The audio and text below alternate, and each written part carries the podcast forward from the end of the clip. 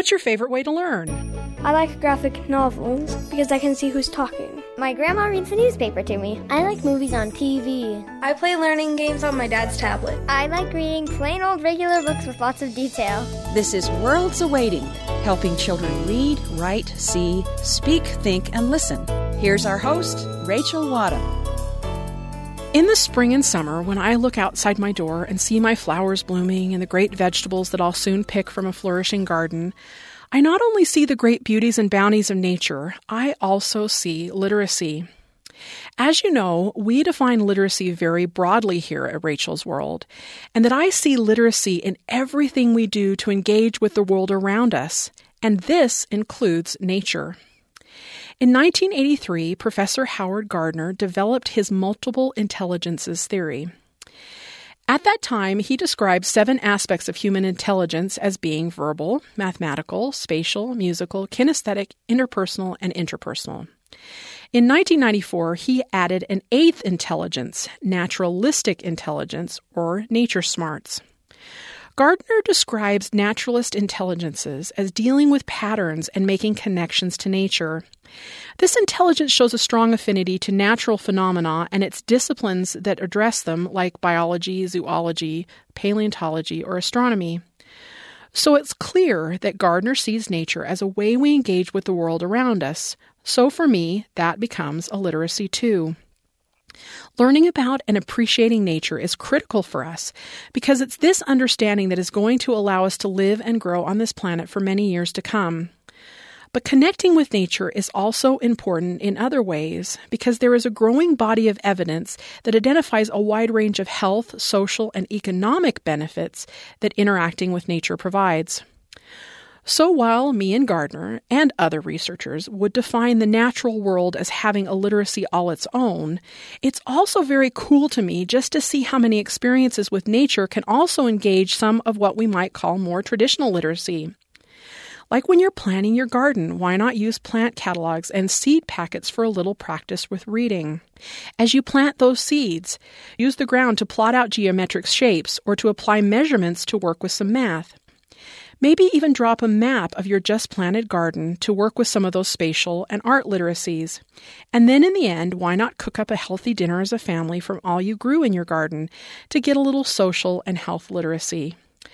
So, whether it's making connections to nature and studying science, or just having fun in the outdoors while connecting to our reading and writing skills, we here at Rachel's World think that using the natural world is one great way to build children's literacy. Have you heard of the Book Lady? The Book Lady is actually someone you already know. She's quite a celebrity, known the world around. Dolly Parton has dedicated herself to the cause of children's literacy in an unusual way.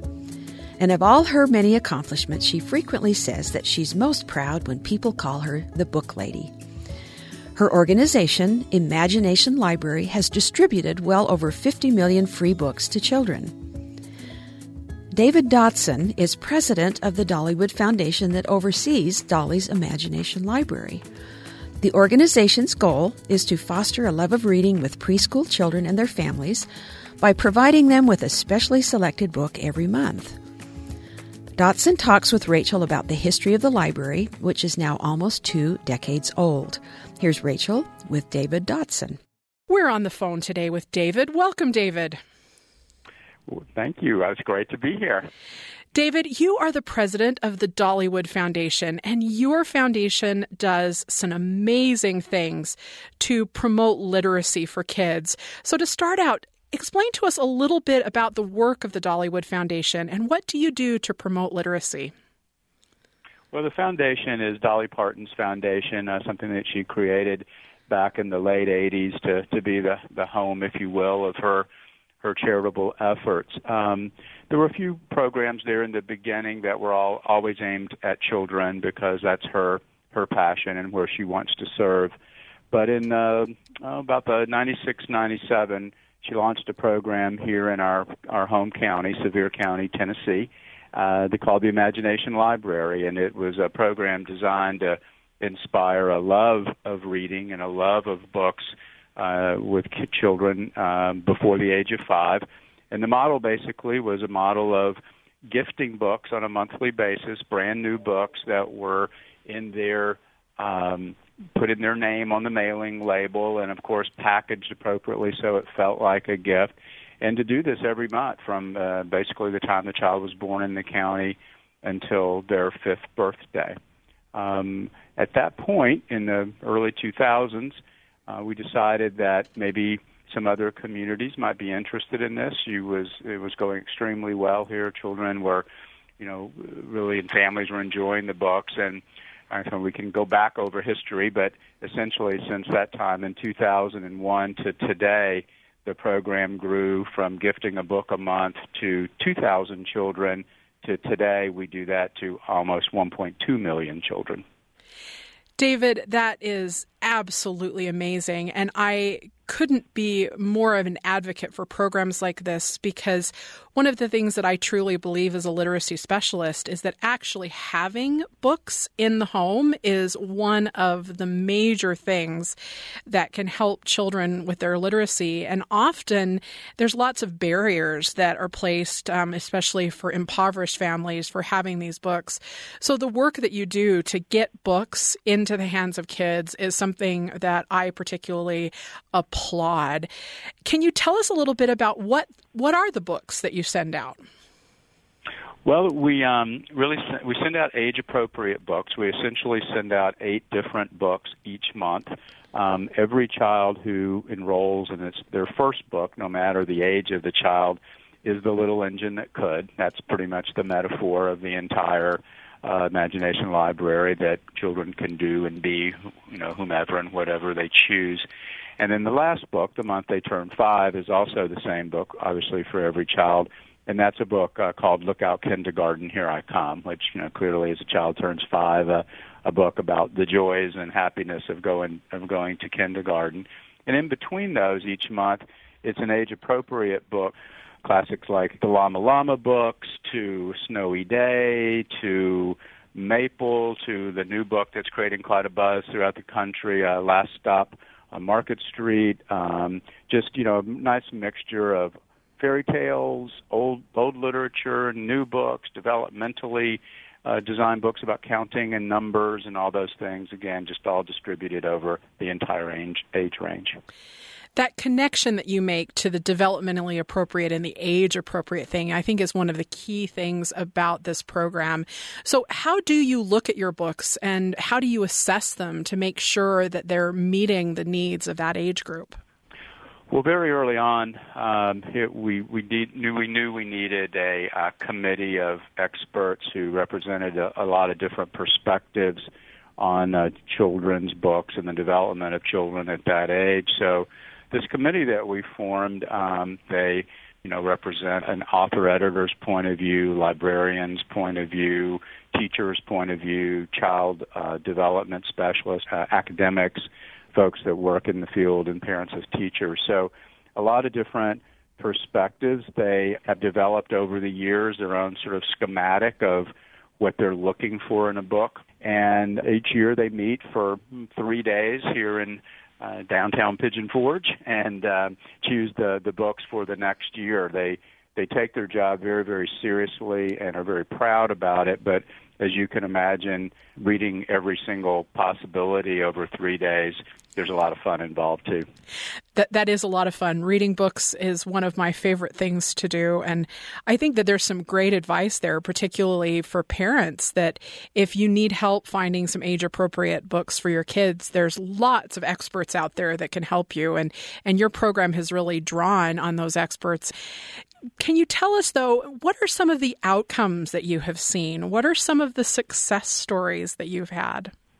I'd kind of divided into three areas. You know, one, of course, uh, are the literally tens of thousands of anecdotal responses that we get uh, just unsolicited and through email and text and post and whatnot of from parents, grandparents, um, just you know covering. Uh, I'd say by far the most common of those kinds of uh, of comments really are around number one uh, the quality of the program and the books and how much they appreciate it, to the absolute uh, joy of getting a child getting the book in the mail and the anticipation of receiving the next one. I, you know, we get that certainly a, a lot. And then number three, how people's situations are such that they valued books and wanted them, but realized if it wasn't for the imagination library, they would not have access to books. Sometimes that's a case of being in a very remote rural area and not, there's no libraries, no stores, no way to get books. But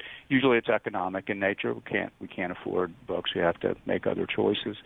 Uh, secondly, we've we've really started to do more research in terms of and that grew into surveys, kind of really codify all of these different kinds of comments. Now, then we grew into really looking at research and have had some communities do control group studies, much more sophisticated, kind of showing the what differences there are after a few years of children in the imagination library, and then of course. Uh, what many people like is what's the score, right? You know, how they do on the kindergarten readiness test, or how are they doing in third grade? And although that gets a bit more complicated because all the other variables you'd have to control for, we do at the most simplistic level show a consistent uh, difference in scores when those type of studies have been conducted. What great findings, David. I really am glad that you're studying this so deeply. And it's wonderful to see that this really is so true that having books in the home and getting kids to read can have some significant differences, even at the anecdotal level in their lives. And that's wonderful. I'd like to switch gears, though, a little bit, David, and maybe ask you a more personal question. What what kind of joy and satisfaction do you get out of participating in this program at a at a personal level? Well, of course, it's you know it's a dream dream come true in terms of a, a career and a life. I've been here at the foundation for 18 years, and certainly um, uh, feel good about what I was doing you know before then. But um, you know, for us, for me, and for our staff, um, you feel like you're you've you've truly been blessed to have this opportunity to work uh, with this aim in mind and for for kids and really for books. Everybody here, uh, you know, treasures uh, books and reading and reading and, and the aptitude in reading has really changed their lives. And certainly our boss lady, Dolly, she's a voracious reader and uh, constantly with every time I see her, she's asking me what my wife is reading because they trade books, and you know, you just know obviously an early age what it unlocks for you. Did for me growing up in rural Georgia. My parents weren't very educated, but they they recognized the the value of books and and uh, of course that time in school uh, you know had things like the weekly reader and other things and and, and back then we had a thing called an encyclopedia and so just just reading all of that, uh, it was my internet, you know, and and it started opening my my uh, horizons and my view of a world beyond rural Georgia, and um, and it was, you know, terrific. I'm sure it, I would be a totally different person if for somehow that didn't come into my life. So to be able to know what that meant to me, what it unlocked for me and my success or my happiness, and be able to be in position to try to provide that same gift to 1.1 million children every month, you know, it just old saying, it just doesn't get any better than that. Well, I'm I am so grateful for you to share that with us because it really just shows how powerful these kinds of programs are at, at a broad level and and your personal experience and journey. So I'm going to ask that question that Dolly asks: What mm-hmm. are you and your wife reading right now? well, my uh, wife is uh, reads much able to read much more for fun than I do, but she loves books uh, written by and about the South, written by Southern authors and about the South. So uh, there's a woman, Jess, Jess, Jacqueline Jackson, I think is who it was. She was reading this the other day of what she wanted me to give Dolly, which was a book she had not, which she had not uh, heard of. I've actually been going back in time when in terms of non in terms of fiction back in the day I loved Tom Robbins and all of his wacky books because work is so and you know life is I, I like escape and so I've been re- reading even cowgirls get the blues and skinny legs and all and all these uh offbeat offbeat uh, books that he he's written he's one of my all-time favorites. Me too. Me too. I agree. Nut. He's a nut, and I love I love reading things that nuts have written. That's a good way to put it. I, I love that context. Well, we we should have more nuts writing because they do right. a really good job. they do a really good job, and uh, and it's you know, it's been one of the nice pleasures of my job. Of course, is certainly meeting a lot of children's authors because now they've been uh, terrifically honored when their books are in the Imagination Library because we get so many of their of their books out there to kids and just you know love love and appreciate what they're doing and uh, people you know that we've like I said had like obviously the ter- terrible loss of you know when, when we had uh, the Llama Llama and Anna yeah. Dewdney was such a powerful the Llama books are by far and away the most popular books in the Imagination Library, and have been ever since we first introduced Llama Llama Red Pajama. And to get to know Anna over the years and be on podiums and with her and and and things, you know, it's just uh, she's just a wonderful person, and we just uh, we have our conference every two years, and we always induct someone into our Hall of Fame, and so she was our inductee this year. Oh, that's wonderful. She, she, it was a great loss to the world of children's literature when she passed. David, what is the future hold? Do you think? Where where are you guys going to be going into the future? Well, I think that uh, a, few things. Number one, in terms of the books themselves, because of the volume that we have, you know, we were able to customize books. It includes title-specific reading tips in the back of each book and uh, other messaging that I think will continue to to to do that since the book is really the deliverer of the message not only to the child but to the parent. Number two, I think we, we are we are now two countries shy of every English speaking country with a postal system that we could work in. That's New Zealand and the uh, Republic of Ireland. So we're really looking at uh, and you know and Dolly's looking at what uh, how could we do this? We know we can't do it exactly the same, of course, but what could we do with the same goal and same intention in the developing world? And we've been testing a couple of things to see about getting books there and distribution and all those kinds of of aspects. But uh, I'd say that's sort of our next great um, horizon, if you will, is how could we perhaps go from an international program to a global program. And that is a perfect note to end on. Thank you so much, David. I really appreciate the communities that you're getting involved and the, the community building that you're doing through reading and helping children get access to books. So thank you for your amazing work. And I'm excited to see what the foundation continues to do in the future. Well, thank you for having me and giving us the opportunity to, to share the story. And thank you for all the, the good work you're doing as well. David Dotson president of the Dollywood Foundation that oversees Dolly Parton's Imagination Library, a program that provides a book per month to preschool children and their families to help them foster a love of reading. Next, Rachel welcomes blogger Amy Johnson, who talks about some of her favorite books. One of the best things we can do as moms, she says, to get our kids to read is to be readers ourselves. Amy is an avid reader and mother of five boys. Her goal is to make her boys as obsessed with books as she is. Judging from the dozens of books scattered all over her house, she's been successful so far. Amy Johnson blogs at Sunlit Pages about what she's currently reading to her children. Here's Rachel and Amy.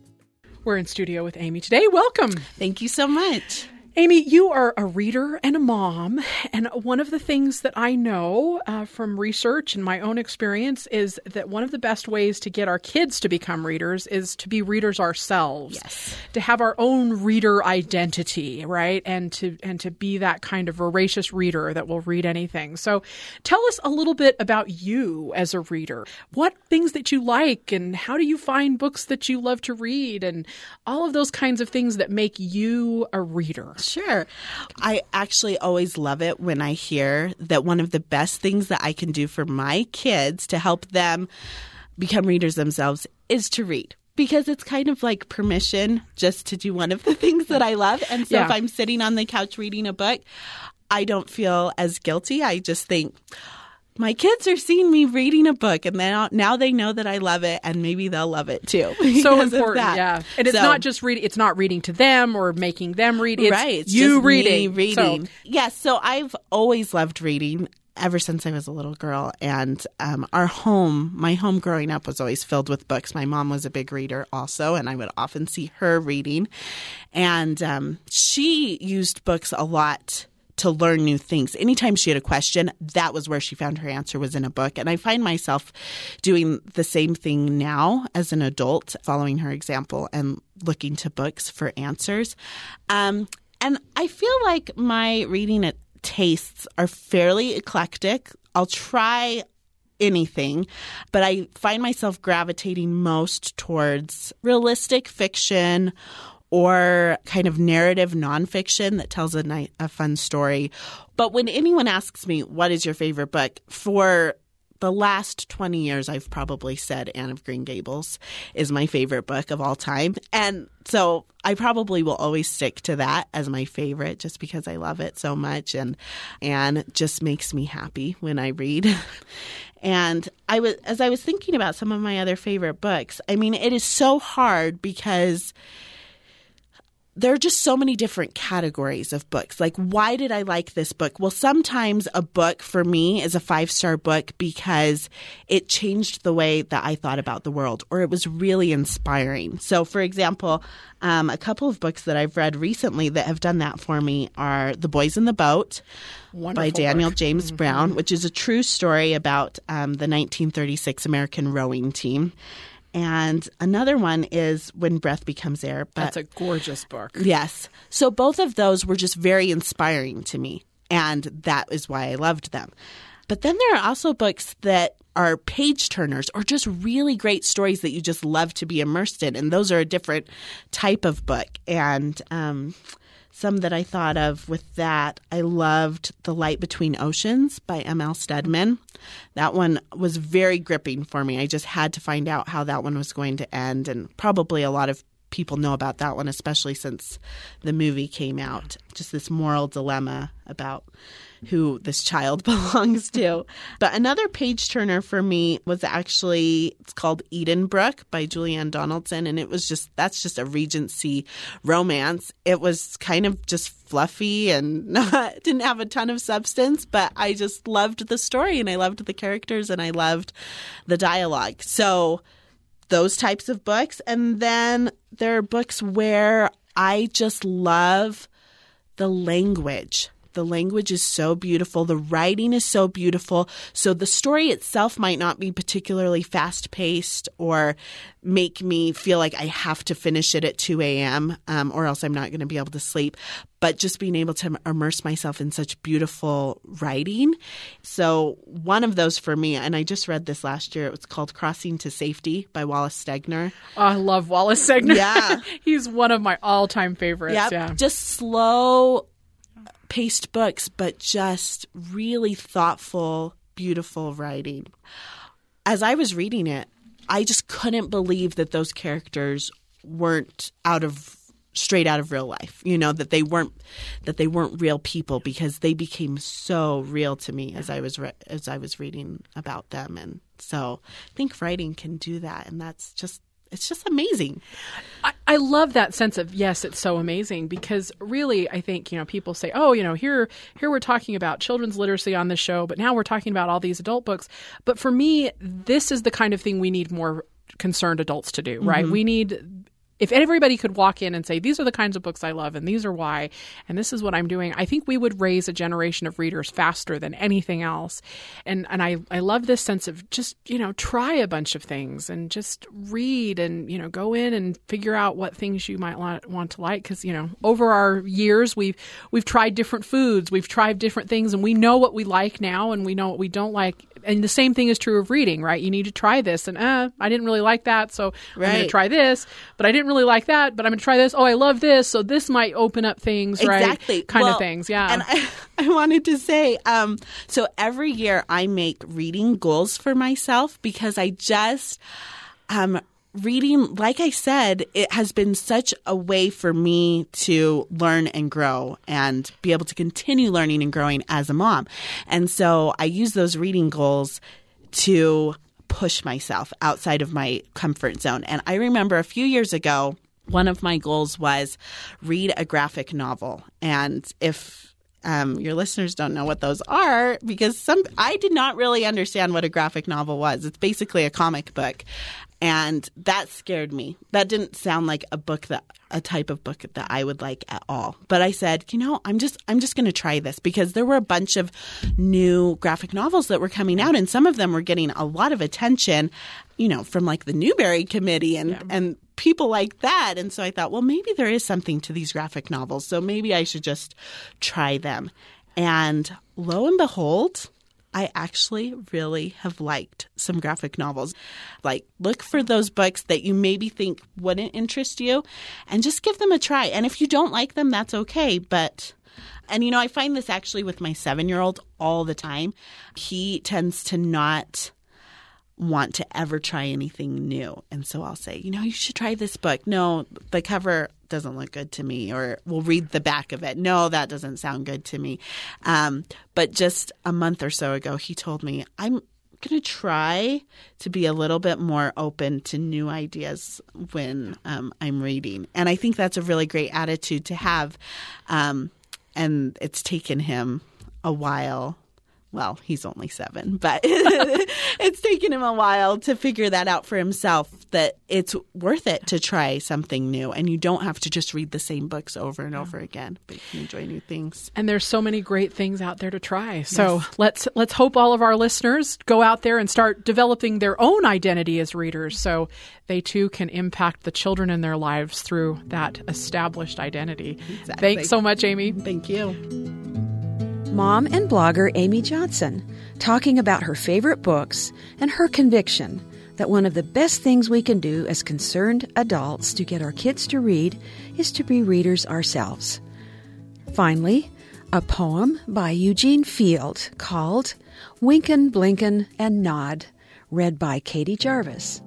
Winkin', Blinkin', and Nod by Eugene Field. Winkin', Blinkin', and Nod one night sailed off in a wooden shoe, sailed on a river of crystal light into a sea of dew.